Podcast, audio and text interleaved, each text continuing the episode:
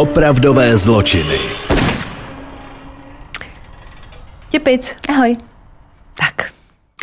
A chtěla jsem říct, že už jsme přišli na to, Řešili jsme tady v jednom z minulých dílů a teď to bude znít jako osvícení, ale není to osvícení.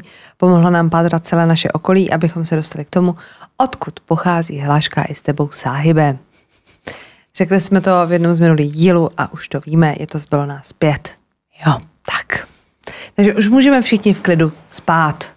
Ju, doufáme, že se nám máte v novém roce jinak dobře samozřejmě, že se vám daří, že jste vykročili pravou nohou a tak. Jestli jste začali dodržovat nějaký předsevzetí a už teď jste ho pokazili, tak úplně v klidu. Má to tak každý a kdo říká, že ne, tak kecá. Já si třeba nikdy žádný předsevzetí nedávala. Já taky ne. Já si vždycky říkám, tyjo, co, já vůbec, jo, jednou jsem, jednou jsem dělala to, že jsem si koupila, teda koupila, měla jsem prostě poznámky v uh, mobilu a já hrozně piju jako pivko. A hrozně mě zajímalo, kolik vypiju jako piv ročně už v půlce ledna tam bylo tolik čárek, že říkám, na tohle nemám, akorát bych skončila někde v odmašťovně, kdybych to viděla, takže jsem si to nedělala. A tenkrát, když jsem byla malá, tak jsem viděla autozabiják, kde mm-hmm. on psal, že si psal každého člověka, který ho potkal. A já jsem byla malá, mě bylo jako třeba 14 a já jsem si pak chtěla zapisovat každého člověka, kterého jsem potkala. Měla jsem tam asi pět lidí a pak jsem se na to taky vyprdla. No takhle, když budeme moderovat nějakou velkou akci, tak si vás zapíšeme všechny, uděláme si Samozřejmě.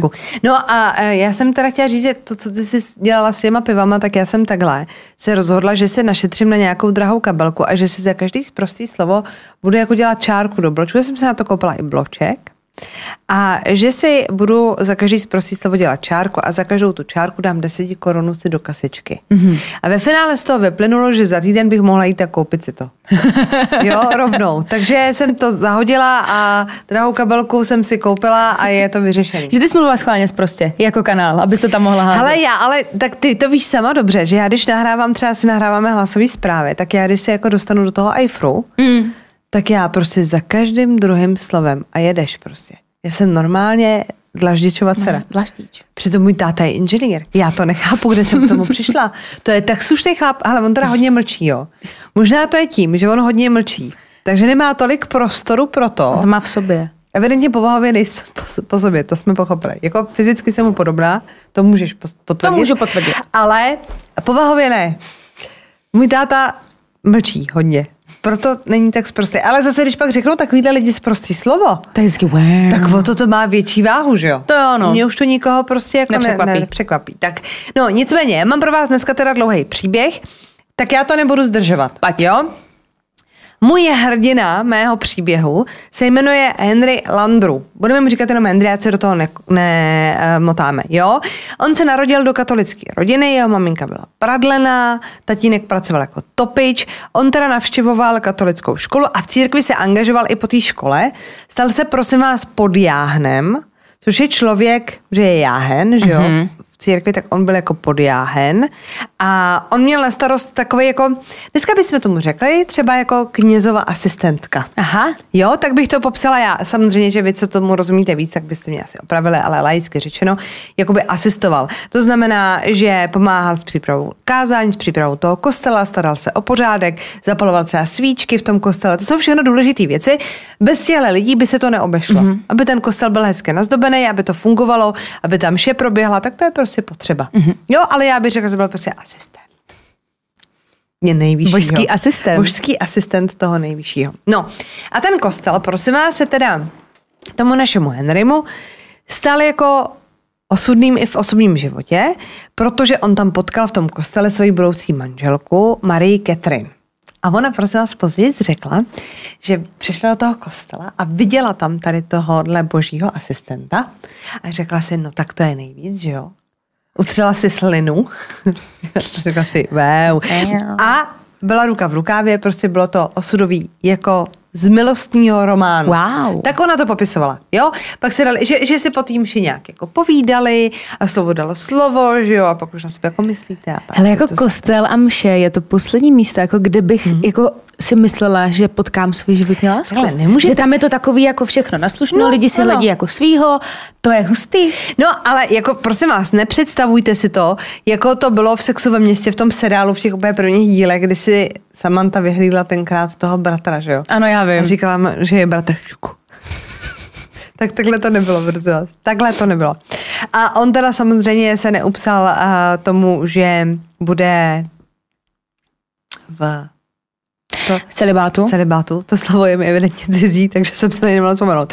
No a prosím vás, takže a oni teda, je teda fakt, že na to, že on byl jako boží asistent, to si říkala prostě hrozně hezky, tak uh, se do toho pustili docela s vervou, jo. Takže Catherine porodila jejich první dceru Marii ještě předtím, než se vzali. Což jako, jo, pojďme si říct.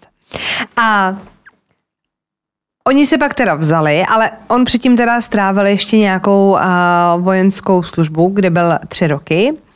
A byl teda docela šikovný, protože se z řadového vojína vypracoval na nějaký vyšší post zástupce proviantního personálu, tak se to jako, to je volný překlad. No a v roce 1893 ukončil povinnou uh, tu vojenskou službu a vrátil se teda k té Marie Catherine do Paříže. Mm-hmm. Jo? A oni se rozhodli, že se vezmou, ona už s ním měla tu dceru Marie. Taková zajímavost, že když se brali, tak ona už byla těhotná po druhé. Tak ale on byl dlouho na té vojenské službě samozřejmě, takže jim to chybělo, že jo, a prostě do toho bušili, no a vyšlo to.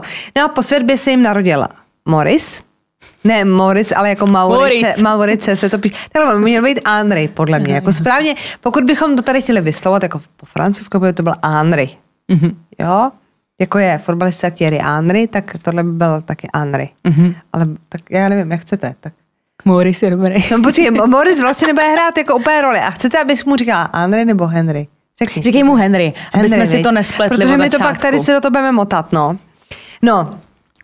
A narodil se teda Morris a později ještě Susan a Charles. A ty se do toho motáme, ne, prostě Já mám furt před očima, zvedni Morris. ruce, Morrissy, je to větší prča. Takže, Uh, Morris se necháme chvilku ležet. Nicméně, zpočátku byl teda náš Henry vzorný manžel i otec a ta Marie později teda uh, řekla, že pak se začal trošku jako měnit a byl teda hlavně kromě toho, že byl skvělý otec, byl taky skvělý sukničkář. Jo? A v jedné práci se taky jako moc neohřál. Ona pracovala, ta Marie, jako pradlena a on vystřídal hned několik míst. Pracoval jako účetní prodavač nápitku anebo asistent výrobce hraček. Ježiš, jo? to je hezký. A je teda fakt, že podle mě mu na každém tom místě to jako nebylo dost dobrý. Tak bych to jako pochopila já, protože on se chtěl stát slavným vynálezcem. Takže je logický, že když chcete vynalézat, tak vás pak pálí dobrý bydlo, že jo? No a on teda v roce 9, uh, 1889 se pokusil prorazit s jakýmsi prototypem motorky, se kterým ale neuspěl.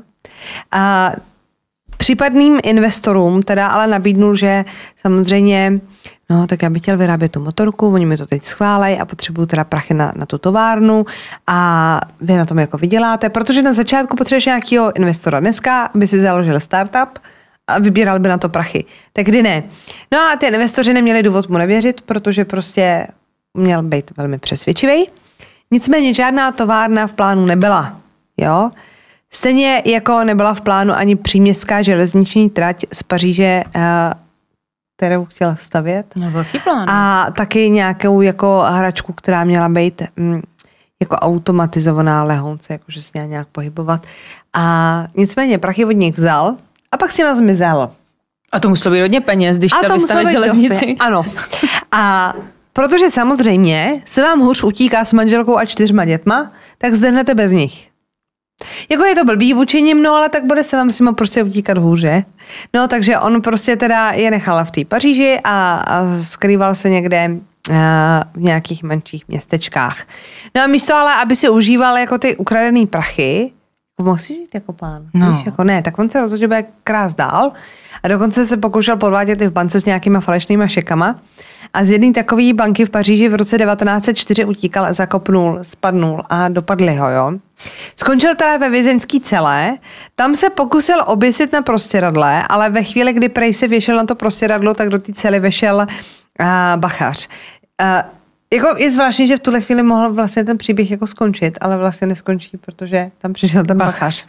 No a zachránil ho dobrý a protože samozřejmě si chtěl jako sáhnout na život, tak podstoupil nějaký jako psychiatrický vyšetření a ty jako ukázali, že si byl vědomý těch činů, že prostě věděl, co dělá byl příčetný.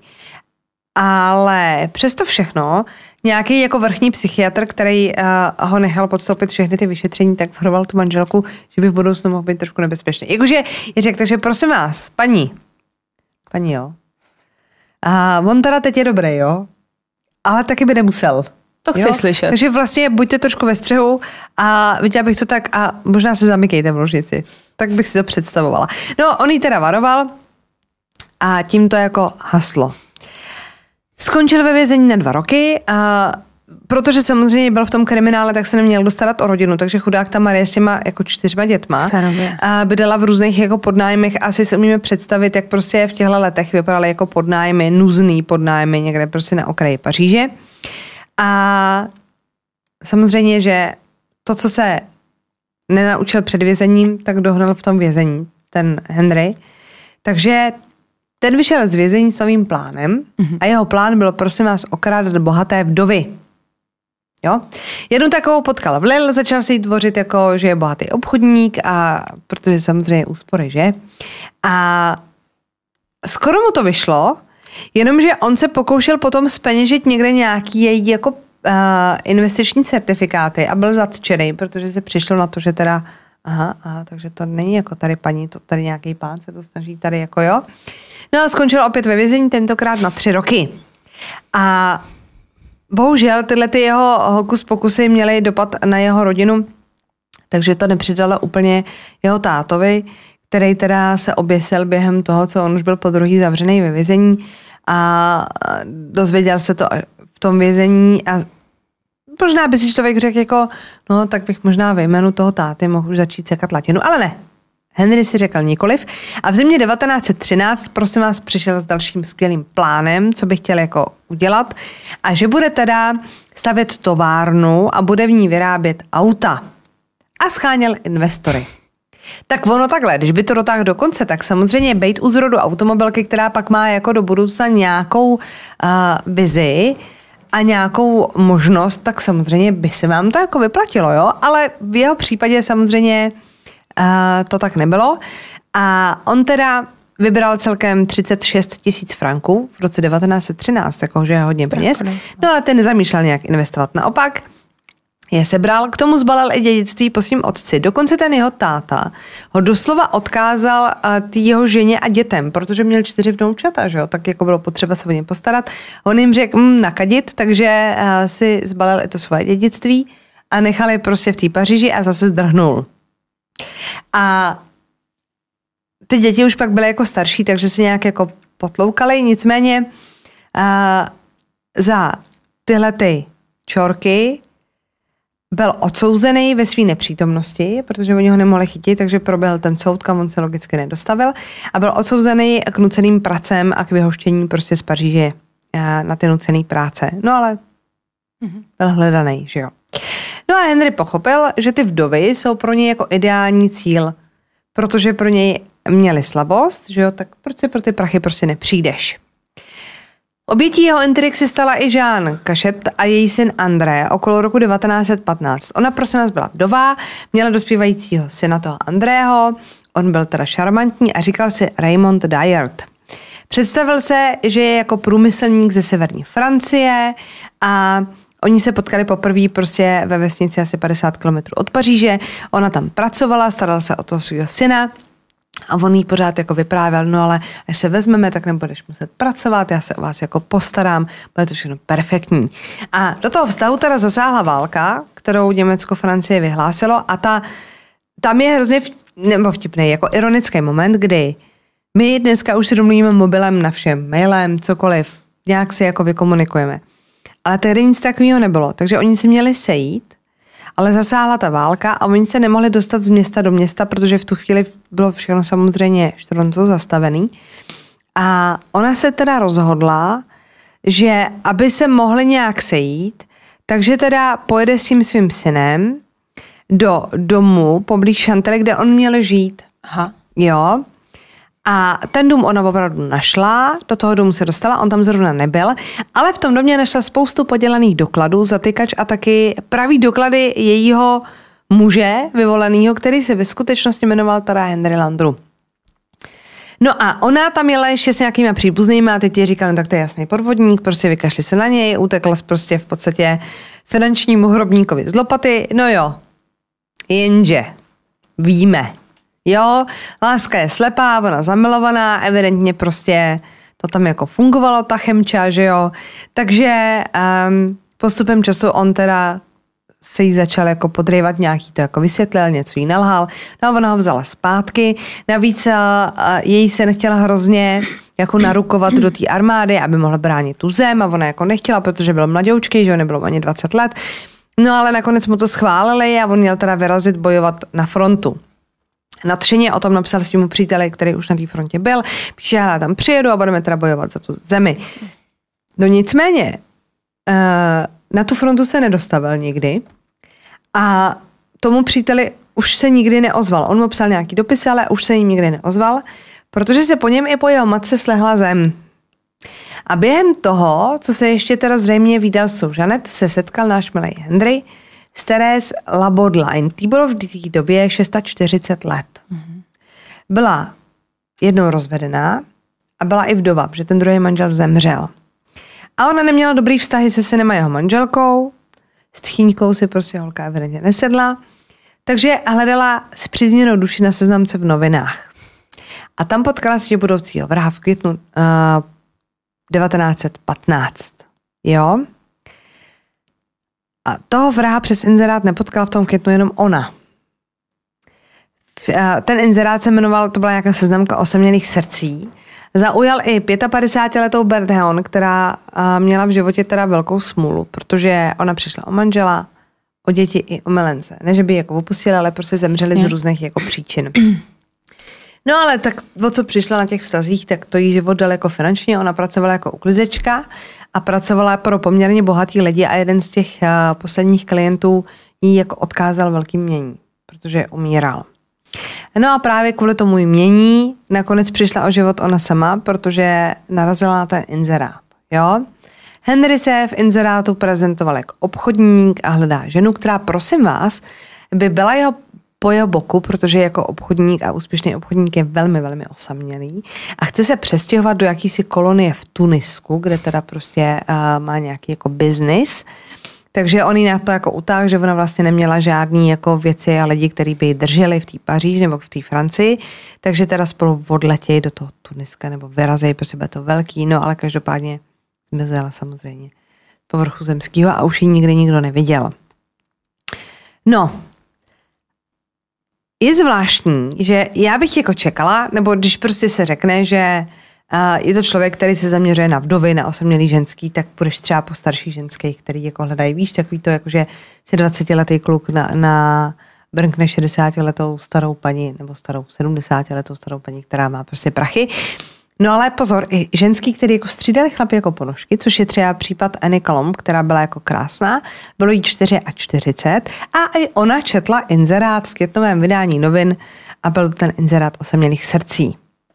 A ona, prosím vás, byla tím, že už jí bylo, kolik jí bylo, tak jako střídala milence, to je dobrý, o to jako neměla nouzy, ale ona by jako chtěla najít v podstatě jako sugar daddyho, aby si jako měla dobře. Hm. Jo, a měla ještě vlastně nemanželskou dceru a byla vdova, protože jí manžel byl alkoholik a toho nějak jako zabilo.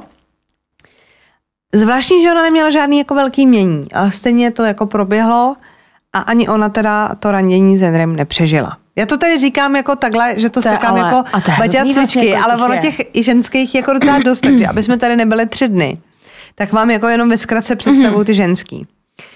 A to setkání s Hendrem nepřežila ani Andrea Babela, kterou v roce 1917 teda potkal. A ona trošku vybočovala z té řady, protože ona se s ním neseznámila přes inzerát, ale v metru. Prostě se potkali v metru, slovo dalo slovo, on ji zaháčkoval a ona pak strávila pár dní v pronajatým pokoji, který on si pronajímal někde v hotelu a ona mu říkala Lulu, prosím vás. Lulu mu říkala, protože on si ji představil jako Lucien. Oh, takže mu říkala Lulu. A pak teda se spolu přestěhovali na 14 dní jeho, do jeho pronajatého domu, no a pak zase paní zmizela. No, ale tím ten výčet, prosím vás, pořád ještě nekončí, jo. inzerát si jako další přečetla Celestin Bison, tý bylo 47 let. Odpověděla na inzerát chlapíka, který se představil jako George Fremie. Já to čtu samozřejmě špatně, před francouzsky. Ona byla vdova, osamělá, její syn bojoval ve válce, ten uh, George jí požádal o ruku po velmi krátké době, ale furt se jako neměl k tomu jakože to doklepnout. No. Jo, takže oni byli zasnoubení, jenomže on musel na dlouhý služební cesty, pak ztratil doklady totožnosti, teď je jako válečný stav, takže samozřejmě hm, je to náročný, víš, nemám občanku, nemám doklady. No a on se s ní výdal až do roku 20, eh, teda, 2017. To byl dlouhý vztah, už to pak trošku smrdilo.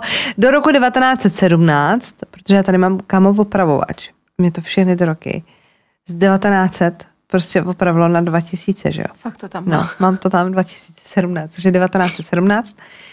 No ale, aby to všecko stih, tak zatímco byl teda zasnoubený s tou Celestín, protože doklady a dlouhé služební cesty, tak se možná ptáte, kam to jezdil na ty služební cesty. No, to. Protože on přece nebyl žádný obchodník. Tak on, prosím vás, jezdil za Louis. Tý bylo 38, pracovala v obchodě s oblečením a v novinách narazila na inzerát muže, který měl být uprchlík z Arden, který aktuálně okupovali Němci. Takže chudák, vyhoštěný. No a Louise byla velmi zásadová. Ona se teda rozhodla a řekla, ne, Henry v žádném případě sex nebude. Takhle ona mu řekla Lucien, jo, protože Lucien se představoval. Lulu, žádný sex, dokud nebude svatba. No sex before wedding. You To know? Lulu. Jo? Říká se Lucien Gillet. No nakonec ale zaskoroval. A pak zase paní zmizela a on se rozhodl, že teda se posune zase o dům dál. Potkala Anu Marie Pascal. Ten normálně Tinder tady a jedeš. Ta milovala klobouky, pracovala pro jeden modní dům, takže jako k oblečení a k modě měla velmi blízko. Byla teda rozvedená, o dítě přišla eh, ještě, když bylo malinkatý a tak se rozhodla, že je čas na změnu. A ta teda, prosím vás, taky hledala sugar daddyho. Řekla si, hele, dobrý, jako, tak vypadám dobře, veď dobře se oblíkám, pracuji pro modní dům, no ale tak se mě někdo postará, že?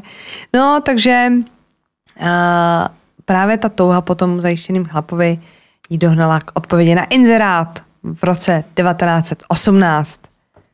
I ona zaplatila životem. No a poslední přiznanou obětí, přiznanou říkám schválně, dostanu se k tomu, se stala prostitutka, se kterou se potkal díky jejímu inzerátu na prodej nábytku. A ani ona teda to setkání s ním v roce 1919 nepřežila. Podstatný je, že policie si potom později, když ho zatkla, udělala jasný obrázek o tom řádění a říkám právě přiznanou obětí, protože on měl seznam, měl prostě deníček, kam se psal ty oběti. A některý z těch, co jsem jmenovala, tam nebyly. Takže ta policie si došla k tomu, že logicky jich bylo víc. To znamená, že on jako tady přiznal nějaký, nebo se mu to podařilo prokázat a i bez toho seznamu. Mm-hmm. Ale některý z těch dokázaných na tom seznamu nebyly, takže je jasný, že si nepsal všechny. Rozumíme si, mm-hmm. jo? No a tom, při tom seznamu uh, těch obětí vás logicky určitě napadne, jakože halo. No. Takže prostě ženský mizej a nic se jako neděje, jo. V tomhle případě se hrála hrozně důležitou roli ta válka. Hmm. Protože on, a to, to mě přišlo fakt jako zajímavý a nikdy jsem nad tím nepřemýšlela, že on kamkoliv se přestěhoval, tak třeba na celé to město nebo tu vesnici byl maximálně jeden strážník. Protože veškerý ty lidi byli stažený do té války, mm. aby bránili tu zem. Takže vlastně on měl to pole úplně otevřený. Tak hlavně lidi aj utíkali, nebo No jasně, umírali, a byl jakože- prostě zmatek, že jo, a teď on prostě, eh, dokonce jsou i nějaký jako zápisy, že bydlel na nějakém malém městečku, když se dělala půlka tady těch věcí a tam byl třeba strážník, jeden na celé to město, a to bylo 70 let, hmm. tak ten musel být rád, že je rád, že jo. No a teď se vracíme k té manželce. No, To, to jsme tady byla řešili. kde? Ta byla kde? Ona se teda takhle, ona se snažila později stvářit jakože hm, manžel je teda hrozný člověk, na policii taky nešla, halo, že tady prostě Fred nosí domů děngy a nikdo to neřeší. A ona mu navíc pomáhala v jeho zločinech. Cože? Takže pozor, byl to normálně rodinný marketing, jo. nejmladší syn mu pomáhal stěhovat nábytek a zařízení z těch bytů. Protože on, když zabil tu vdovu, tak to nebylo jenom o prachách. On ji vystěhoval bejvák, že jo. Takže cená komoda, tamhle v obráz, víš, to se hodí, tak v té době lidi třeba sbírali, že jo, mohla zdětit, cokoliv. Takže on eh, mu teda pomáhal stěhovat ten nábytek a dokonce mu dělal i řidiče. Ta manželka potom falšovala podpisy obětí, aby mohla vybírat ty účty bankovní, protože když tam přijde jako chlap, bude to nápadný, když tam přijde ženská, tak tenkrát nebyly žádný jako identity a, a, a pasy s fotkou a občanky s fotkou, takže ona se podepsala jako oni a nikdo to jako neřešil. No a měli takový jako hezký biznis. A přesně jak ty říkáš, v té válce mají lidi svých starostí dost. Na to, že aby sledovali, jako co se děje u sousedů, tak si říkala, tak třeba utekli před válkou. Přesně no. tak. No a celý to teda zlomila jedna žena, která se jako rozhodně nechtěla vzdát, jo. A bez ní podle mě by ho nikdy nechytli. Celestin Bison, o který jsem mluvila, Aha. ta jedna z těch žen, měla totiž sestru, Marie Lacoste. Byla nevlastní, ale oni spolu měli velmi blízký vztah. A ta Marie Lacoste poznala uh, toho Henryho, který se teda jmenoval jako George Fremiet v té době. Takže jí jako ségra ta Celestiny s ním seznámila. No a ona prostě od toho roku, kdy se seznámili, od toho roku 1915, ho neměla ráda. Je takový to, že máte jako ten pocit, že ten člověk je jako levej nebo že je jako zlej. Nemáte z něj dobrý pocit. Nicméně, uh, ta sestra jí potom postupem času přiznala, že vlastně ten její partner, ten George, tak jako nenápadně vlastně se ujal jako jejich investic a financí a tak, což jí se jako nepozdávalo, řekla jí svoje. Na druhou stranu, když je ženská dospělá, můžete si stokrát říct, že je hloupá a naivní, ale nic s tím neuděláte, jo. A ona potom vyrazila, ta Celestine s Georgem, s Georgem eh, na výlet do Gambe, kde on měl pronajetý dům v té mhm. době. Mm-hmm. No a ona už se z toho Gambe nikdy nevrátila, ta Celestine. A ty Marie dvakrát přišla pohlednice, kterou jí měla psát ta ségra, ale ona, že jako znala ten podpis, takže poznala, že to jako nepíše ona. A bylo jí jako tak nějak jasný, že to asi píše George. Jenže ona ho s ním konfrontovala a on jí řekla, hele v pohodě, tak prostě přijeď. Přijeď na večeři, po večeři se ségrou a zjistí, že je všechno v pohodě. A ona jako řekla, no tak to se mi jako nechce, prostě jakože tak asi to bude v pohodě. Je to jako možná jaký, jako zvláštní reakce, že máte o tu ségru strach, ale ona prej si v té době jako myslela, že vlastně ta ségra se třeba stydí za to, že už je jako pod pantoflem, že on už jako ovládá celý ten její život a třeba ji nepouští z domu a kontroluje poštu a tak dál. Takže si řekla, hele, tak chceš s ním žít, tak se s ním prostě žije. A mávla jako nad tím rukou. Ale divný moment nastal ve chvíli, kdy jí napsal jí synovec. To znamená syn tý Celestín. Mm-hmm. Jo? Že psal tý mámě, že je jako ve válce a že v té válce utrpěl zranění očí a potřeboval od té svojí matky nějaký peníze. Napsal jí dopisy, ale ona, že mu jako neodpovídá. Takže on napsal té tetě, té Marie a říká, hele, jsem v takovýhle situaci, nemohla by si se s mámou nějak jako spojit, máte k sobě blíž a nějak se s ním dohodnout, abych ty peníze prostě potřeboval, protože se stalo to a to. A ona teda si říká, no to je jako divný, že by jako vlastnímu synovi neposlala prachy, ani mu neodpověděla jako no. na, podpis, na dopis. Takže ona, prosím vás, vyrazila do pařížského bytu té své sestry, tam na recepci jako chlapík a říká jí, hele, já už jsem mi tady rok neviděl. Ale že naopak pan George si tam vodí další ženy. Takže ona jako vytušila, že teda už to je jako divný, že se opravdu mohlo něco stát a vydala se teda na policii s pohlednicema a dopisem od toho George, kde on jí teda zval na tu večeři a s dalšíma informacemi o té sestře. To bylo v roce 1919. A navíc se teda rozhodla napsat starostovi té obce Gambe, kde on měl mít pronajet ten, ten byt a kam jí zval na tu večeři. Jo. Protože si říkala, hele, jestli se stalo něco špatného, tak jsem se vlastně zachránila život tím, že jsem tam jako nejela. No. no, ona napsala tomu starostovi, že jako hledá toho a toho muže, že vypadá tak a tak, že by tam měla být s její sestrou a že oni po ní teda pátrají, že v té době opět se dostáváme k tomu, že nebyly žádný centrální evidence obyvatel a tak dále, takže ta policie neměla ty pravomoce, měla svých starostí dost, takže jako nevyšlete tam hlídku, protože je válka, že jo. Takže prostě ona napsala tomu starostovi a ten starosta jí napsal, hele, já teda chlapa jménem George teda neznám, ten tady jako nebydlí, Ale jako ten popis odpovídá jako chlapíkovi, který ho hledá jako jiná ženská tady. A to Victorin Pelat, což byla sestra šestý oběti Henryho, uh, Anny Volombo, nebo Colombo, ona se jmenovala tak nějak.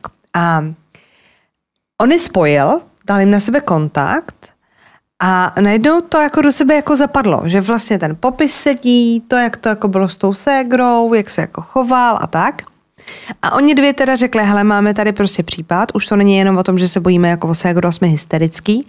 A dostalo se to k nějakému policejnímu inspektorovi, který teda začal potom Henrym pátrat. Ve finále obrovskou roli se hrály ty ženský, protože samozřejmě ženský drbou mají kamarádky a kamarádka té Marie, uh-huh. To znamená té sestry té mrtvé Celestiny, ho viděla v obchodě s nádobím. Kecář. No. A on tam nakupoval s další ženskou. A fungovalo to tak, že když máte jakože prachy, jste bohatý, tak vy přijdete do toho obchodu a řeknete, jo, tak já si tady objednám tenhle ten set prostě talířů a všeho, tady máte moji vizitku, tam mi to přivezte, a budu čekat, zaplatíte a jdete pryč. A oni se postarají o to, že vám to přivezou. Mm-hmm. Jo? Takže, uh, no ona teda pak jako se přiznala ta kamarádka, že je chtěla stopovat, ale že se vlastně bála, tak on byl evidentně nebezpečný, že jo. Tak ten uh, inspektor zajel do toho krámu, tam mu řekli, jo, tenhle pán tady byl, nechal tady vizitku s adresou, takže on si vzal tu vizitku s tou adresou. Blbý je, že na té vizitce nebylo jméno George, ale byl tam jméno Lucien Gillet. Takže on musel zpátky jako na tu policii, vyžádat si nějaký jako svolení, že tam teda zajede, vzal si sebou nějakou hlídku a druhý den ráno si pro něj teda zajeli přímo domů. Mm-hmm. On tam byl, zatkli ho. On teda od počátku odmítal potvrdit svoji totožnost. Je jako pravda, že v době, kdy nejsou žádný doklady a teď v tom je takový bordel, tak budete hlupáci, když to budete přiznávat, no. že jo? Jasně, že jo. Takže on prostě popíral, že to je on. Vůbec neexistuje, nejsem žádný. Ne, ne, to nejsem já. To je prostě, hele, vůbec, já to neplatil a ta částka nesouhlasí. A 29. dubna 1919 a ta, ta ségra šla v lednu jo, na tu policii, takže po čtyřech měsících objevila policie ohořelý kousky lidských kostí přímo na zahradě toho jeho domu v Gambe. Jenomže v té době nebylo možné prokázat, jestli patří ženám nebo mužům, že tam chyběly jako pánevní kosti. Ale dokázali z toho zjistit, že se jedná o ostatky celkem tří lidí.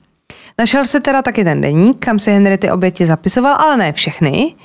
A oni teda sbírali postupně nějaký jako informace a důkazy, jakým jako vybílel ten byt a, a tak. Zjistili, že má na své jméno pronatou garáž a nějaký sklady. Tam našli i nějaký majetek, který prokazatelně patřil těm obětem. Oni se teda snažili popravdě i dokázat, že, jak v tom figurovala ta rodina, jo. Ale ta žena samozřejmě, jako to, že někde něco podepsala, tak ona jim navykládala, že nevěděla, co podepisuje, že jí tam jenom poslal jako mm. neměli na ní mo- moc jako nabito a vlastně ten syn se ukázalo, že dělal řidiče, nebo pomáhal stěhovat, ale zase jsme jako u toho, že vlastně, no, je to takový jako neprůkazný. Oni by chtěli, nebo původně to bylo v plánu, že měli podezření, že jak ta manželka, tak i ti synové, že se účastnili i těch vražd. Mm-hmm. Po případě odklízení těl. Víš, jakože to nemusel dělat sám. A konkrétně teda syn Morris, jo? Byl podezřelej. Ale uh, ty se jak byly úplně mimo mísu, protože ty se obě dvě nějak jako vdali a už nežili s tou rodinou, takže ty nebyly moc jako v kontaktu.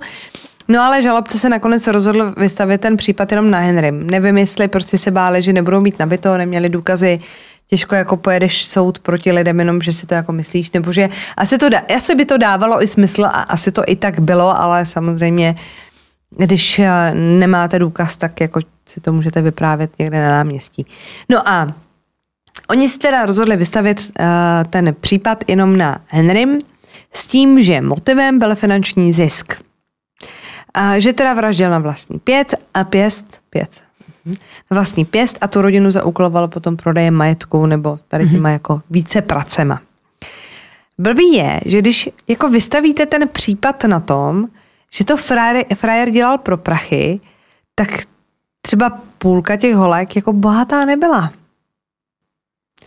Jo, že to je prostě jo. fakt jako velká trhlina. Že kdyby byly všechny starý, hnusný a bohatý, tak Ježíš Maria. Mm-hmm. Máme případ jak víno, řekneme si tak jasně. A tam byly Hledal i, prostě i chudý holky, že A byly tam i chudý holky. Jako takhle. Mohli mít třeba drahý nábytek, který on už mohl prodat. Mohli mít někde něco, víš, jakože oficiálně třeba nic nezdědili, ale mohli někde něco dostat, nebo prostě vydělat třeba drahé hodinky. Nebo mu to třeba stálo i za těch pár kaček. Je to tak, je to tak, ale, ale jako je to trhlina, když to na tom chcete jako stavět. No a dokonce se zjistilo, že některý z nich měl jako i dotovat. Jo, že prostě ty holky ty peníze neměly. Takhle, já to šacuju na tu, co chtěla Sugar Daddyho, jak měla to nemanželský dítě a hledala někoho, kdo se o ně postará. Ta byla evidentně hratelná, když střídala milence. A pak tu z toho módního domu. To si myslím, že jako dotoval. Hmm. Nebo třeba to bylo tak, že on jako chtěl na začátku dotovat, tak jí to, když ptáčka lapají, lapají. že? A pak si jako myslel, no jim, že zjistil, že třeba jsou opravdu chudí, tak je prostě jenom odkrádloval. Hmm. Aby jako nebyl, nebyli svědci. A jediný, kdo měli opravdu peníze, byla ta Marie Angeli Gillin, Anna Kolomb a Celestine Bison. To byly jediný tři, který byly jako fakt zakešovaný. Soud proběhl v listopadu 1921 a ten proces byl v té době opravdu natolik sledovaný, že soudce povolil focení každý den toho procesu, takže tam bylo narváno novinářema a ti pro Henryho vymysleli přezdívku Modrovou z Gambé. Potím je i známý a můžete ho najít potom i na internetu. Tenhle ten proces, což je hrozně vtipný, jak nebyly žádný streamovací platformy a lidi se kopali do zadku, protože nebyl Instagram, tak prosím vás, i slavní herci nebo politici se chodili koukat k tomu soudu na ten proces. Chceš. No protože se nudíš, že jo, tak co máš jako dělat, tak chodíš k soudu. Je válka, tak... No, takže chodili opravdu i slavní herci a když už probíhaly ty poslední dny, tak eh, v té soudní síni nebylo k hnutí, že se tam tisnilo až třeba 500 lidí. Což jako... No, my bychom tam šli taky, co si budeme povídat. Ježišmarja, my jsme byli v první laně, my jsme tam spali, aby jsme viděli dobře. Uh, nicméně, Henry stále trval na své nevině, prej se s těma ženama scházel jenom kvůli nábytku, který chtěli prodat, proto ho pak stěhoval. A že i ten seznam men v tom jeho denníku je seznam jako těch prodejkyň. A popíral, že by to byly jeho milenky, protože on má přece rodinu čtyři děti. Já? Policie teda navíc neměla žádný přímý důkazy, u soudu vypovídalo 120 svědků, ale ti se teda viděli s Henrym při různých příležitostech, jakože to byly příbuzní těch ženských a tak. Jo. Mm-hmm. Takže my máme jako jasný fakt, že ženská zmizela, ale nikdo mu jako u toho nesvítil, když ji zabíjel. Mm-hmm. Víš, a teď tam jde jako příbuzný tý ženský, co zmizela. Samozřejmě, že pro ně je to hrozný. A řeknu si, no tak to udělal určitě on. No jo, ale dokaž mu to, že jo? No jasně. Ten jeho právník argumentoval tím, že policie dokonce, když dělala první domovní prohlídku toho baráku v Gambe, tak nenašla nic. A oni v té době neza, nezapečetili ten pozemek, ani ten dům, takže když tam šli podrý a našli ty kosti, tak samozřejmě první, co řeknete jako správný obhájce, no tak vy jste to tam nastrčili, že jo? Mm. Tak či tak, ty ženský prostě zmizely a ani když zatkli toho Henryho, tak se žádná jako neobjevila. Jakože bychom třeba spekulovali nad tím, že z něj měli Jasně. strach, jo? Porota se nakonec 30. listopadu 1921 radila tři hodiny, nemohla se shodnout. Jednohlasně teda odsoudila Henryho za krádeže a podvody, to bylo jako daný. Mhm. V případě 11 vražd bylo ale 9 těch porotců pro vinen, 2 pro nevinen. A toho se chtěl teda chytit Henryho obhájce a ten chtěl, aby Henry okamžitě napsal odvolání, že by mu potom hrozily v úvozovkách jenom nucený práce, ale ne gilotina. A on řekl, no jo, ale já když se jako odvolám, tak vlastně tím přiznám, že jsem něco udělal. A já jsem nic neudělal, takže se odvolávat nebudu. Mm-hmm. Tím pádem uh, už to nikdo nechtěl jakoby rozporovat a zůstal prostě vinen, přestože ta porota se neschodla jednoznačně. No a on pak teda si sepsal žádost o milost, ale ta byla tehdejším prezidentem Alexandrem Melendrem zamítnuta. A popraven byl uh, 25. února 1922 před věznicí ve Versailles. A co nás zajímá, tak Henryho hlava byla vystavena v muzeu smrti v Hollywoodu v Kalifornii a tělo bylo pohřbeno v neoznačeném hrobě, protože o něj rodina neměla zájem.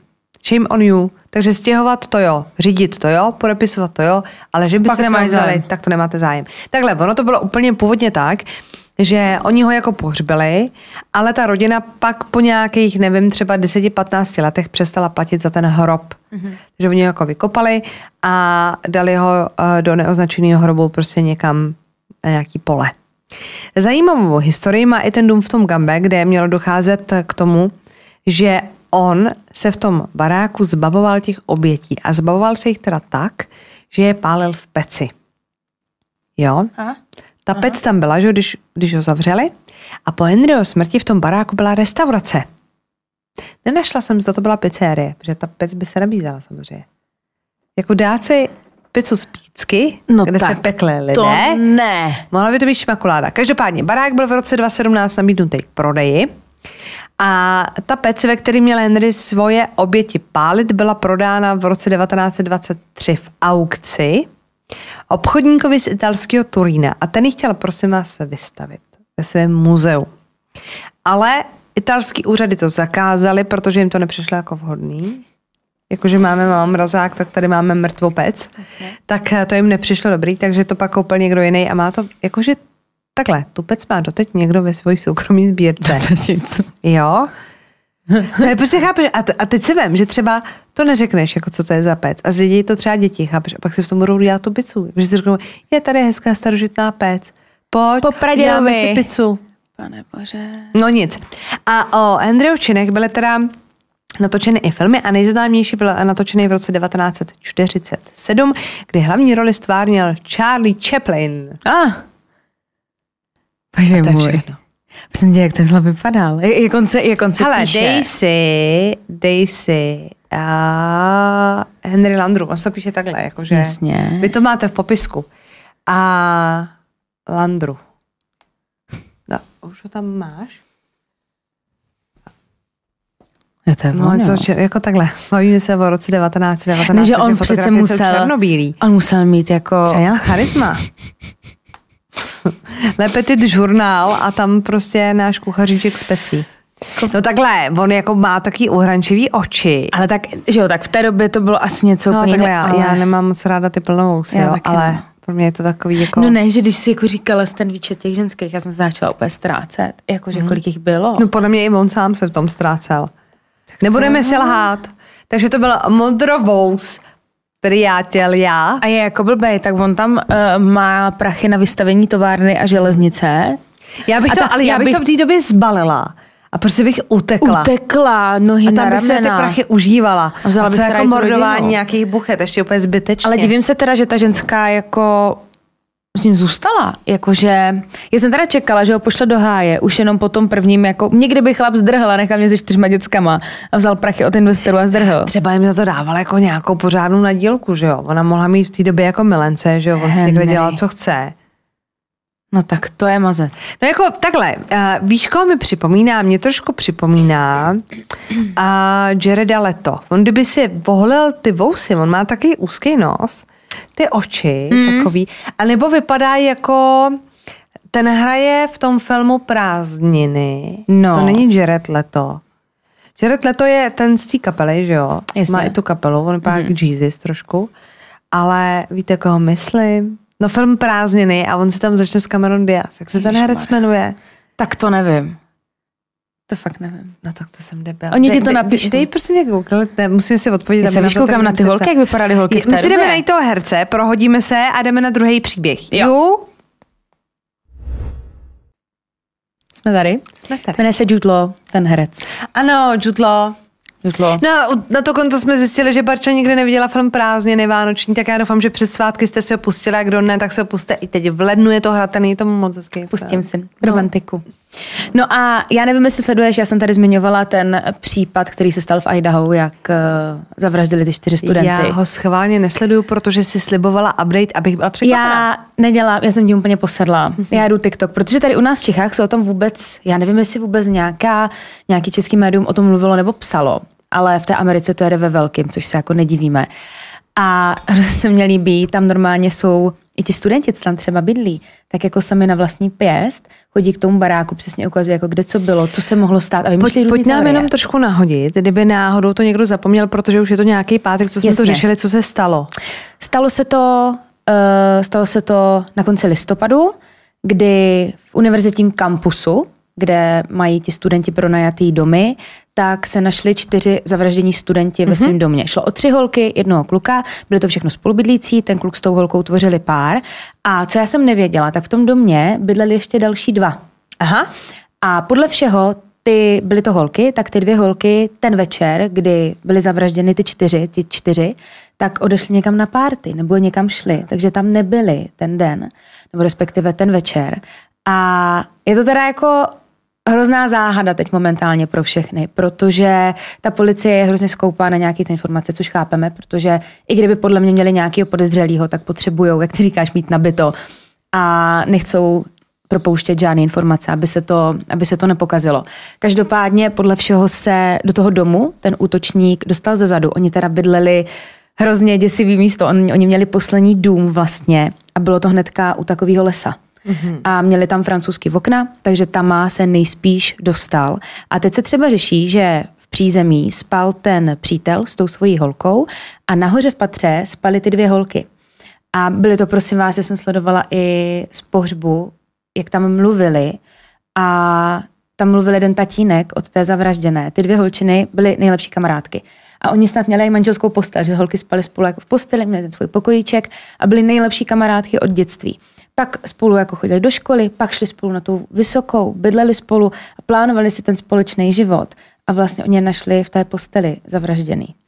A byli teda nejspíš eh, ubodaný a vypadá to tak, co zatím tak jako propustili, tak že právě ta jedna holčina nahoře v tom patře, tak eh, když to řeknu blbě, to schytal mnohem víc, jak ti ostatní. Takže to vypadá, kdyby ten vrah šel, šel po ní. Po ní. Hmm. Dokonce se mluví i o nějakým jako Stolkrovi, a teď se to teda všechno bude řešit, ale teda nejspíš byli všichni čtyři ubodáni. A řeší se taky to, že ten tatínek jedné z těch holčin, která tam bydlela, tak byl týden nebo dva týdny předtím něco tam dělal se zámkama a že ty rodiče byli přesvědčeni, že každá, každý, ten, každý to dítě v uvozovkách, student, měli na dveřích eh, svůj vlastní zámek na kód.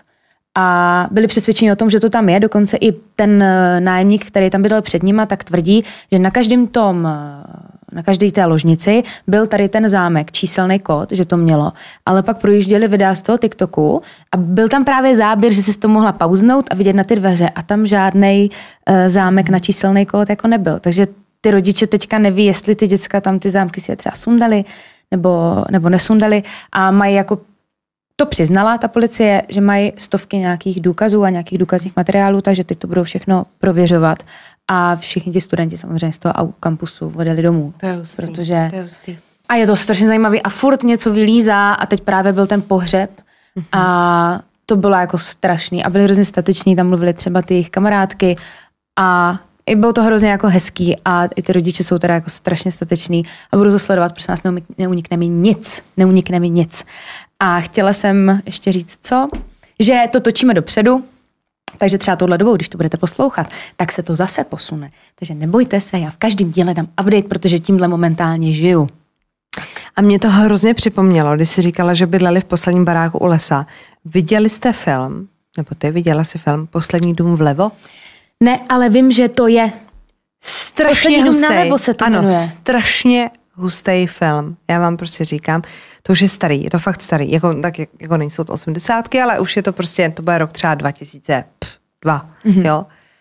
Ale to je tak strašně, jakože si říkáte, pane bože, proč se tohle děje? A jako jsou tam taky ty momenty, si říkáte, ne, ne, víš, jako taky to, pane bože, je to fakt, je to hustý.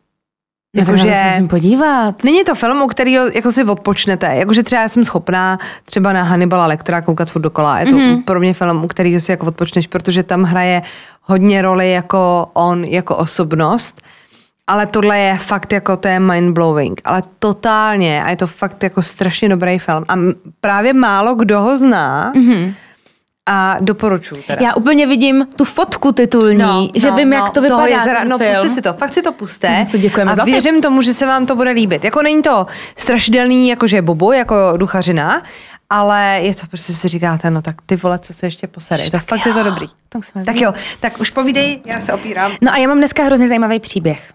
To máš vždycky, ale. A dneska je to z modelingového světa. Oh. Takže tam, kam my dvě už nepatříme ne. teda. Prosím vás, Harry Uzorka, nevymýšlím si to jméno, fakt se tak jmenoval. Uh, tak to je náš hlavní aktér tohohle příběhu. Narodil se v roce 1992 a původně pocházel z Nigérie ale v podstatě celý svůj život žil se svojí maminkou v Londýně. Jeho maminka Josephine se o něj a ještě jeho bratra Edmunda starala sama, ale krásně se o ně starala. Dávala jim všechno, co Harry potřeboval, i ten jeho brácha Edmund. A měli všichni tři mezi sebou krásný vztah. Ten táta o něm se nikde nepíše, takže buď zůstal v Nigérii, když oni tenkrát od tam utíkali, anebo tatínka prostě nikdy nepoznali, ale taťka prostě v jejich životě nehrál absolutně žádnou roli.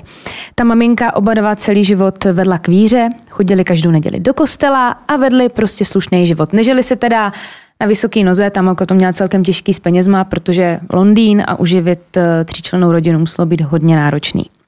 Co se týče toho Harryho, tak eh, ten se našel ve sportu, nejvíc ze všeho miloval fotbal a v tom fotbalovém týmu byl jeden z nejlepších. Ale to nebylo to jediný, v čem vynikal, protože byl velice nadaný student na matematiku. Že to byl ještě hlavička matematická. Zároveň byl teda, ta jeho maminka říkala, že byl hrozně pracovitý, že té mamce doma hrozně pomáhal, chodil na brigády, do toho stíhal školu a fotbal. A i ten Edmund, ti kluci prostě byli strašně hezky vychovaní a na prvním místě pro ně byla ta rodina a ta máma a snažili se jí pak, když byli náctiletí a měli možnost vydělat nějaký peníze, tak se jí snažili ten život aspoň trošičku ulehčit, že třeba koupili jídlo nebo jí pomohli zaplatit nájem. Hrozně hodní kluci. Uh, tady na tomhle případě je ale ukázaný, že krásně vychovaný dítě, teda krásně, jako perfektně vychovaný dítě z dobré rodiny, tak se prostě může chytnout špatné party.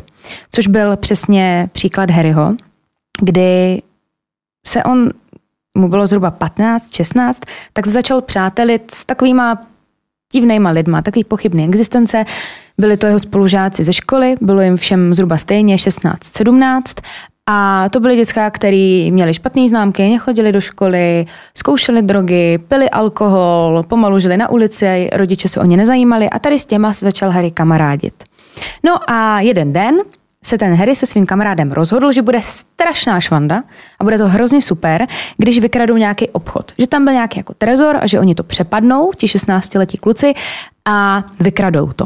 Bohužel teda ten nápad zrealizovali, ale samozřejmě to nedopadlo. Přijela tam okamžitě policie, kluci si nic neodnesli, čapli je ještě přímo v tom místě a ten Harry skončil na dlouhou dobu, pak přesně upřesním, na dlouho, byl tam fakt dlouho, v nápravném zařízení pro mladistvé. A během toho je hrozně hezký, že ta rodina se k němu neotočila zády a hlavně ten jeho bratr Ed ho teda hrozně podporoval. A teď samozřejmě ten Harry měl spoustu času na přemýšlení a byl hodně v kontaktu s tím Edem, on za ním jako chodil na návštěvy. A ten Edmund eh, hodně četl a zajímal se o takový to duchovno. A on byl teda celkem úspěšný model, nebyl teda úplně nějaká hvězda, ale dokázal tím vydělat nějaký peníze. A on věřil na různé manifestace a podobné věci a snažil se tady na tuhle cestu dostat i toho Harryho. A protože, jak už jsem říkala, tom pastáku v vozovkách nemáš moc jako co na práci, tak eh, si řekl vlastně proč ne, že tomu bráchovi dá jako šanci, takže mu řekl, hele, tak mě dones nějaký knížky, já si zkusím něco načíst. Brácha mu ty knížky přinesl a ten Harry se teda do toho tématu naprosto zažral, přečetl každou knížku, co mu ten brácha donesl a byl z toho naprosto nadšený a rozhodl se teda, že se chce dát tady na tu cestu duchovna a byl skálupaně přesvědčený a hlavně teda odhodlaný, že si ten život dá dokupy. Což jako na náctiletýho kluka je celkem jako klobouček, že si v 17 řeknete, tak teď si dám svůj život dokupy, to jsem podělal, tak začneme znovu. A fakt jako začal. V tom nápravném zařízení byl celkem dva roky takže dlouho si tam pobyl. Ale potom, co ho pustili, tak se přihlásil na školu a dal se na studia. Chtěl skončit prostě tam, kde přestal, takže si říká, dobře, tak já budu pokračovat v nějakém tom vzdělání, aby ze mě něco bylo. A začal si v té hlavě přesně promítat, jaký bude jeho život. Takže každý den manifestoval nějaký meditace a snažil se neustále napojovat na ten vesmír a byl prostě přesvědčený o tom, že mu to funguje. Všechno se teda začalo dávat do klidu a v roce 2010 přišla Harrymu pracovní nabídka. Já už jsem to zmiňovala, že ten jeho brácha příležitostně pracoval jako model. On byl vedený v nějaké agentuře a ta jeho agentura se dozvěděla o Harrym a hrozně se jim zalíbil. A tak si řekli, hele, my bychom tvýho bráchu rádi poznali a pokud se nám osvědčí, tak eh, nezavrhujeme ani to, že by mohl dostat nějaký kontrakt. Hmm. Takže Ed říká pecka, tak to řekl tomu Harrymu. A ten byl teda z toho hrozně nervózní, protože nikdy nic takového nedělal, nikdy by ho to ani nenapadlo, že by se mohl nějak dostat do světa modelingu, tak se domluvil s tím bráchou, jestli na tu schůzku do té agentury půjde s ním, protože se bál. Šli tam teda spolu A i přesto všechno, že se hrozně styděl, skoro nemluvil, tak eh, ta agentura z něho byla úplně nadšená, nebo ty lidi v té agentuře z něho byli úplně nadšení, protože on měl fakt krásně souměrný rysy, měl plný rty, teď měl takový ty lícní kosti a obrovský charisma a hrozně hezký oči. Jakože ty oči fakt měly mrt, jako fakt hezký chlap. A netrvalo dlouho a na stole měl Harry, Harry první kontrakt. Jo? Ten moment se to všechno strašně rozjelo. On měl tolik pracovních nabídek, že to bylo až nemožný. On dělal jak fotomodela, tak chodil i přehlídky, začal chodit Fashion Week, později třeba chodil přehlídky pro Alexandra McQueena, fotil pro Zaru, fotil pro Nike, takže to byly velké firmy a stával se z něj totální superstar. On fakt v té Anglii, my jsme tady ho třeba nezaregistrovali, ale v té Anglii byl fakt jako lokální hvězda. Začal být strašně slavný a ty značky a ti klienti se o něho doslova prali, protože jasně, byl krásný, šikovný a pracovitý, ale to byla jedna věc. Ale všichni říkali, že byl neskutečně milý a slušný a když bylo nějaký focení, tak eh, on si nevymýšlel žádný kraveny, protože někteří modelové samozřejmě nabylou toho dojmu, že když budou chodit pro McQueena, tak pak jsou někdo, takže všechny budou na tom place urážet. Tak prosím vás, Harry takový vůbec nebyl. On byl vždycky na všechny milej, nikdy si nevymýšlel, plnil, co měl a zároveň byl hrozně pokorný. A to stejný měl i s kolegy z té branže, že když se šla třeba nějaká přehlídka, tak s ním v zákulisí vždycky byla hrozná sranda, a on měl fakt obrovskou pokoru v sobě, ale úplně neskutečnou, což si myslím, že bylo i díky tomu, že byl jako neposkvrněný nějakým tady tím světem a vletěl do toho, že se k tomu dostal jak slepej k houslím, tak ta jeho osobnost fakt byla hrozně čistá a fakt si to udržel.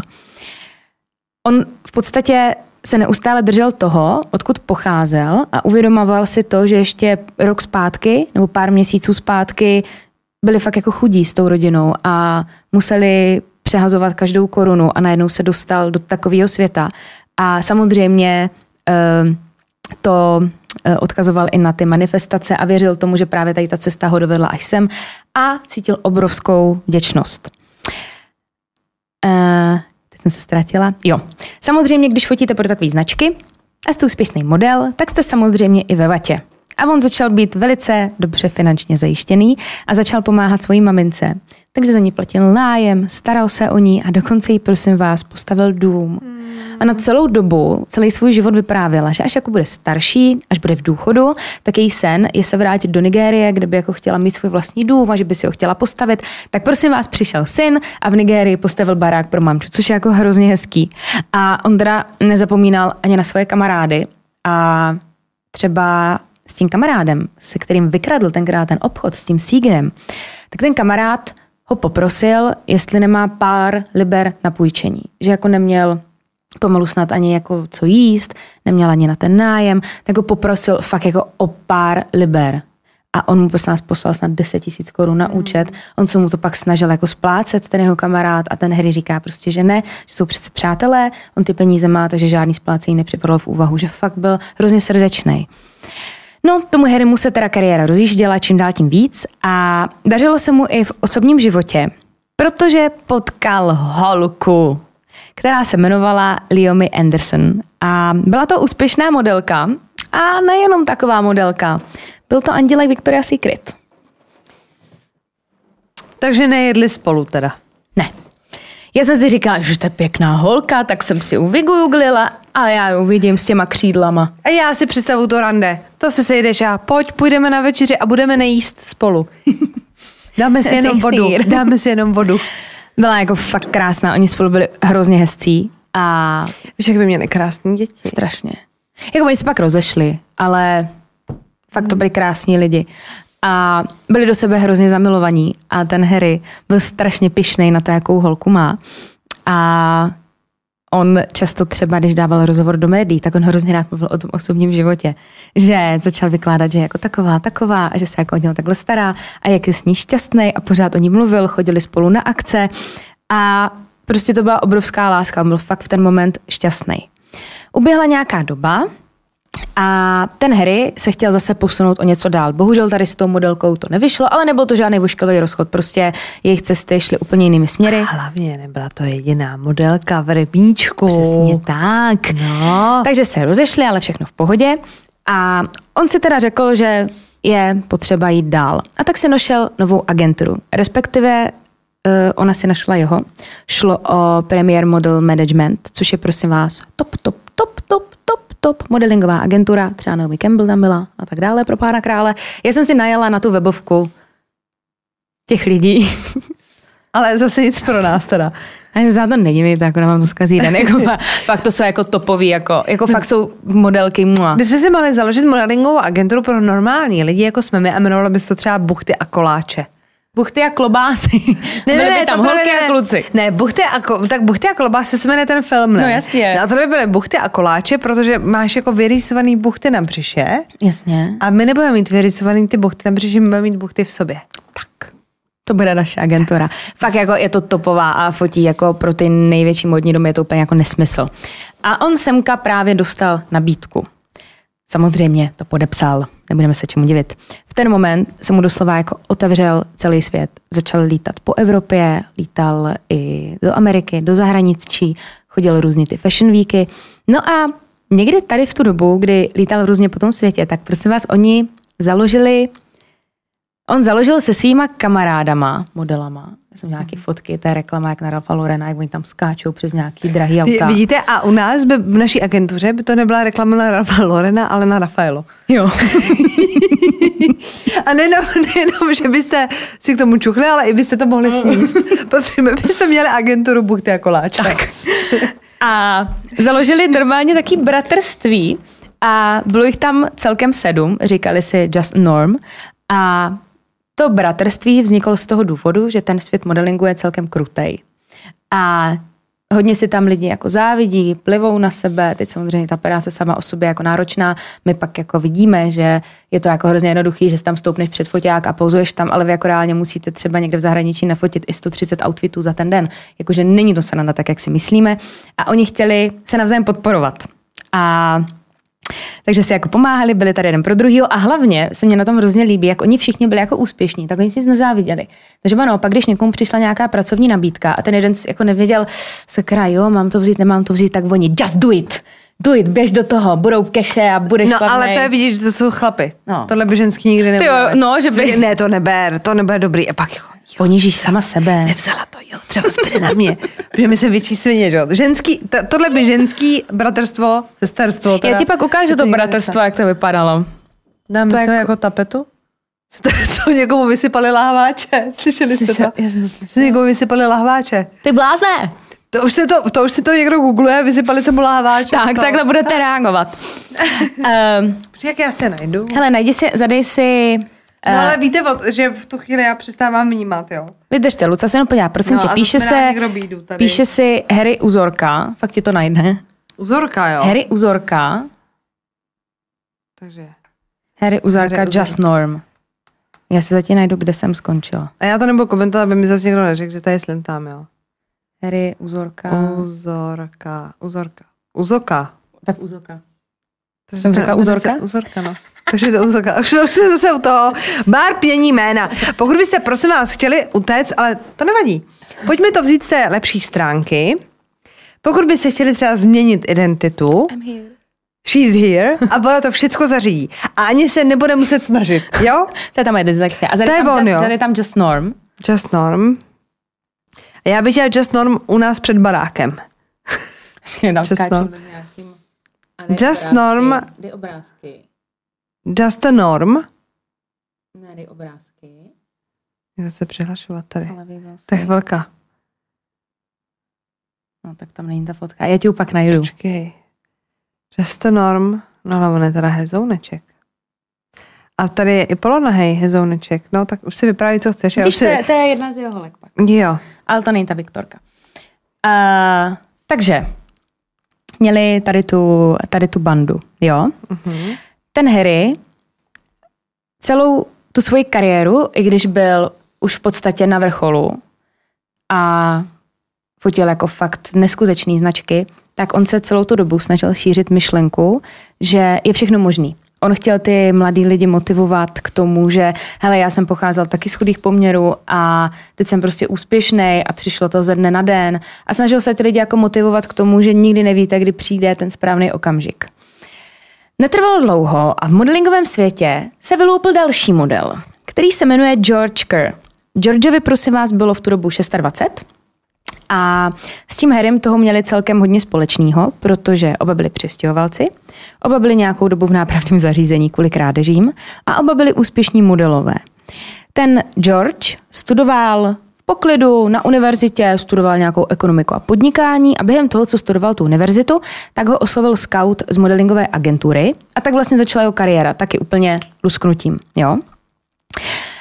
E, tak, nastoupil tady do toho modelingového světa a prosím vás, on byl v té agentuře pár týdnů, jestli dva týdny a začal, jeho první zakázka byla pro Louis Vuittona. Mm-hmm. Jako jsi dva týdny v agentuře a dostaneš takový kšeft. Každopádně, eh, v čem se kluci lišili, tak bylo jejich chování, protože ten George rád ukazoval, že má prachy, furt o tom mluvil, choval se povýšeně na svoje sociální sítě, dával prachy, jak furt někde utrácí. A říkalo se teda o něm doslova, že je to nový Harry, protože oni si byli hodně podobní a dokonce se kluci brzo seznámili, protože tím, jak byli stejní, tak dostávali i stejné zakázky. Bohužel to teda došlo do té fáze, že ten George začal Harryho jakoby kopírovat. Jako každý herec, herec, model je nějak jako signifikantní, že máš nějaké jako pohyby, nějaký výrazy, jak třeba Zoolander, železná ocel a tak dále. A oni si ti lidi jako všimli, že se snaží toho Harryho napodobit různýma těma výrazama nebo nějakýma pouzama. To nebylo všechno. Začalo to vypadat, jako by George začal být posedlej tím Harrym. Takže koukal na všechny jeho rozhovory, chodil skoro na každý focení, kde ten, kde ten Harry byl a dělal takové jako divné věci, že ho třeba začal sledovat na Instagramu. On mu to potvrdil, ten Harry, a pak to zrušil. A pak ho zase požádal, on mu to potvrdil a on to zase zrušil. A takhle to jako dělal několikrát a pak dokonce tohle to začal dělat celé jeho rodině a jeho holce. Že jako začal sledovat, oni mu to potvrdili a on to zrušil. Což bylo jako strašně divný on se ho na to ten Harry na tom jednom focení jako zeptal, ale kámo, co to má jako být, že mi tady jako takhle prudíš, mě to tam skáče a on říká, sorry, já se vždycky nějak jako překliknu, Instagram, chápeš? No jenže to dělal dál, že jo. Uh, ten George to ale rozjel ve velkým, protože začal Harryho všude pomlouvat. Takže když bylo focení nebo byla nějaká přehlídka, tak si vymýšlel různý výmysly, aby to Harryho pošpinil. Takže říkal, jak se přetvařuje, jak je zlej, dokonce snad padlo, že mlátí holky. Úplně nesmysly si o tom. Já to my ženský děláme normálně. No, ale George, halo, tak tohle, to, tohle to dělal, špinil prostě tomu Harrymu jméno a dělal spoustu dalších naschválů. A jeden z dalších naschválů bylo, kdy za Georgem přijela Anaceta Fallon.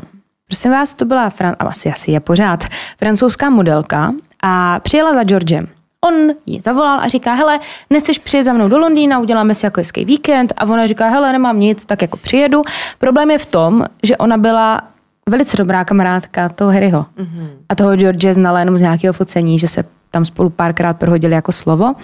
Každopádně ona, ona teda přijela a když přijela do toho Londýna, ona byla ubytována u toho George, tak byla celkem v šoku, protože celý dny mluvil ten George jenom o Harrym.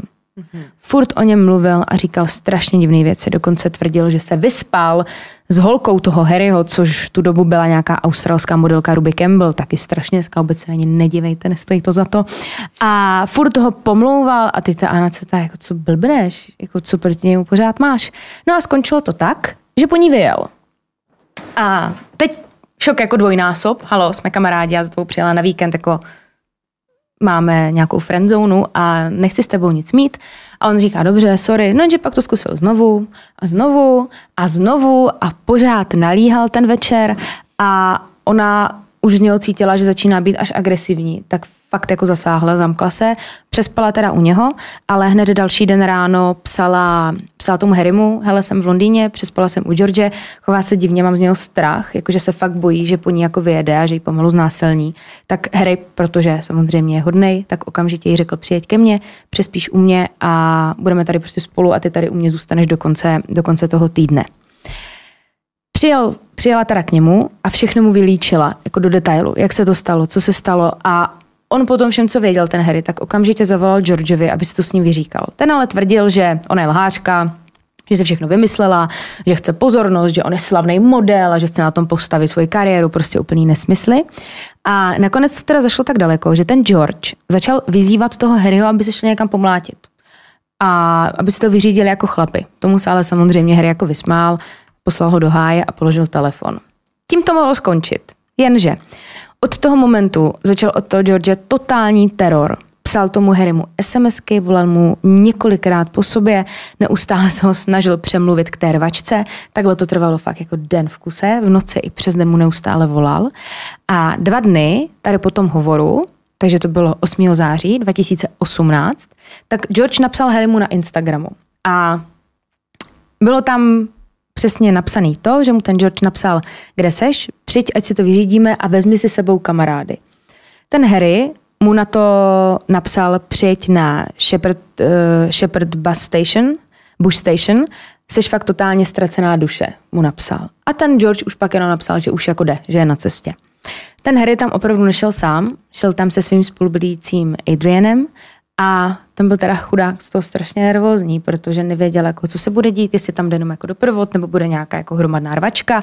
Teď se začali bavit o tom, co když si přinesou ty bláho nějaké jako zbraně. Já se nechci tady pozabíjet, tak co budeme dělat. A dohodli se teda, že si vezmou nějaký železný tyče, kdyby náhodou na ně zautočili, tak ať se mají čím bránit, ale nešli tam s tím, že těma železnýma tyčema zmlátí. Měli to fakt jako, jako obranu. Došli na to místo, který bylo fakt kousíček od jejich bytu a teď uviděli tři postavy. Byl to George, byli to jeho kamarádi Mercedes a Jonathan.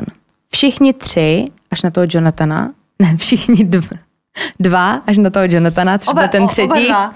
Oba dva. měli, prosím vás, zbraně. Co všechno měli, povím za chviličku. Uh, to, co se odehrálo, a to, co vám teďka popíšu, je dokonce zachyceno na kamerových záznamech. Mě to tady nabízelo, no, když, no. Jsem hledala, když jsem hledala ty A jde fotky. tam prostě o to, že oni se tam nějak střetnou je to všechno strašně rychlý, že to ani nepostřehnete. Uh, ten Jonathan, který nemá tu zbraň, tak zažene toho Adriana úplně pryč. Jako ten Adrian podle mě, ten se z toho fakt jako dosral. Ten okamžitě, jak tam přišli, tak utíkal. Ten vzal normálně nohy na ramena a zdrhl a pro následoval ten Jonathan. No a George a ten jeho kamarád Mercedes tak zahnali doslova jako do kouta, tam jsou zaparkované dvě auta a je to u nějaké vysoké zítky. Oni tam zahnali toho chudáka Harryho, který tam byl sám. Měl v ruce jenom tu železnou tyč a George měl v ruce, v každé ruce měl nůž. V každé ruce měl nůž a Mercedes měl mačetu. Proběhla tam nějaká rvačka, to není vidět, eh, ta kamera tam bohužel jako nedohlídla, protože byly mezi těma autama. Nakonec to teda dopadlo tak, že ten George ho třikrát bodnul toho Harryho. Na té kameře je dokonce i vidět, tak ten Harry prostě vás měl tři rány v hrudníku a on si vysmíkal, je vidět, jak se tam fakt jako smíká a hodil trty a utíkal k tomu svýmu apartmánu. Cože hodil? Trty. Co to je? Že se rozběhl. Jo. Rozběhl se, fakt jako běžel strašně rychle, aby jim utekl. A, a utíkal teda rovnou směrem na ten svůj apartmán, kde bydlel s tím Adrianem. Bohužel teda ale hodně krvácel a upadl před svým apartmánem do bezvědomí. V ten moment tam byl naštěstí ten Adrian, který okamžitě zavolal záchranku a policii. Bohužel ty rány byly na tak špatných místech, že trefily i srdce. On měl tři rány v hrudníku, takže Harry na místě zemřel. Ty lékaři mu nedokázali pomoct, i když na tom místě byli fakt do pár minut. Ti tři utekli a schovali se a neměli ponětí o tom, že ten Harry by byl mrtvý. Oni si mysleli, že ho jenom zranili. Dva dny po té vraždě tak šel George sám na policejní stanici a přiznal se, ale tvrdil, že to bylo v sebeobraně. A že vůbec nechtěl zabít Harryho, ba jako naopak, že ten Harry zaútočil. Na té kameře je krásně vidět, že frajer si nese dva nože v každé ruce a třetí má mačetu. Ne, neříkala bych tomu úplně jako sebeobrana. Eh, když proběhl soud, tak tam byli všichni tři. Jak víme, ten jeden v tom byl namočený úplně nejmíň. To byl ten třetí, ten Jonathan, který běžel zastrašit toho Adriana, uh, ale byli u toho soudu všichni tři a házeli na toho Harryho strašnou špínu jak to všechno vyprovokoval, jak on se chtěl rvát. Každopádně samozřejmě u soudu byly ukázány ty SMSky, to vyhrožování, kde vlastně to celý dal dokupy ten George a Harry mu už jenom došly nervy a řekl si fajn, tak se jdeme porvat, OK. Uh, pak samozřejmě byly i ty kamerové záznamy, kde je vidět, jak na oba zaútočí a je tam právě vidět i ten Harry, jak na něho zautočí. Uh, ti dva, což je ten, eh, ti jeho kumpáni, tak eh, tvrdili, že si mysleli, že ten Harry jde zabít je, takže se bránili. To byla... Takže on přijde bez zbraní, my máme mačetu a dva nože, ale Jasně. jsme překvapený, on nás určitě chtěl zabít. Ano, Jasně. a pak teda samozřejmě tvrdili to, že si mysleli, že jdu jenom pomoct tomu kámošovi, tomu Georgeovi a budou tam jenom jako postávat, kluci se poperou a půjdou do prčic, ale bohužel se to celý zvrhlo. Jako takhle úplně reálně. Kdybys mi třeba řekla, nedělá se to, a kdybys mi řekla, jdeme zmlátit nějakou cácoru, pojď se mnou, tak jdu prostě jako takhle. Jakože s holýma rukama. Jako nepůjdeš se Protože poprát. takhle se perou správný Jo, fráky. jakože nepu, jako, a kdybych tě viděla, jak jsi nastartovaná s těma dvouma nožema a řekneš mi, Počkej, já se Vem si mačetu. Jakože mám dva nože, vem mačetu. chápeš to, tak Ne, asi se a- jako nejdem dát do držky. někde jako vemeš mačetu. Já jsem nad tím Jako přemýšlela. chápeš, jako kdo z vás, takhle, jestli máte doma mačetu, tak nám to hlavně neříkejte a hlavně nám ji nenosíte ukázat, jo. Ale jakože ty vole, kdo z nás Kámo, má doma jako já jsem mačetu? přemýšlela úplně nad Jakože tím samým. Řekla, vem si mačetu a ty řekneš, jasně beru mačetu a jdu, protože zrovna mačetu mám Ano. doma. Kdyby měl třeba sekeru, OK, to máme doma skoro každý, ale mačetu. Počkej, tak, tak já bych měla problém se sekerou. Já ho já, ale tak vaši mají dům, tak tam je jako My pochopitelný. máme i u nás v bytě sekeru. Jako u vás v pražském bytě Já jsem ji totiž sekeru? vyhrála v tombole. No tak to pozor. Tak to pozor. Tak to pozor. No tak to já mám zase smůlu v těch tombolách, proto nemám doma sekeru.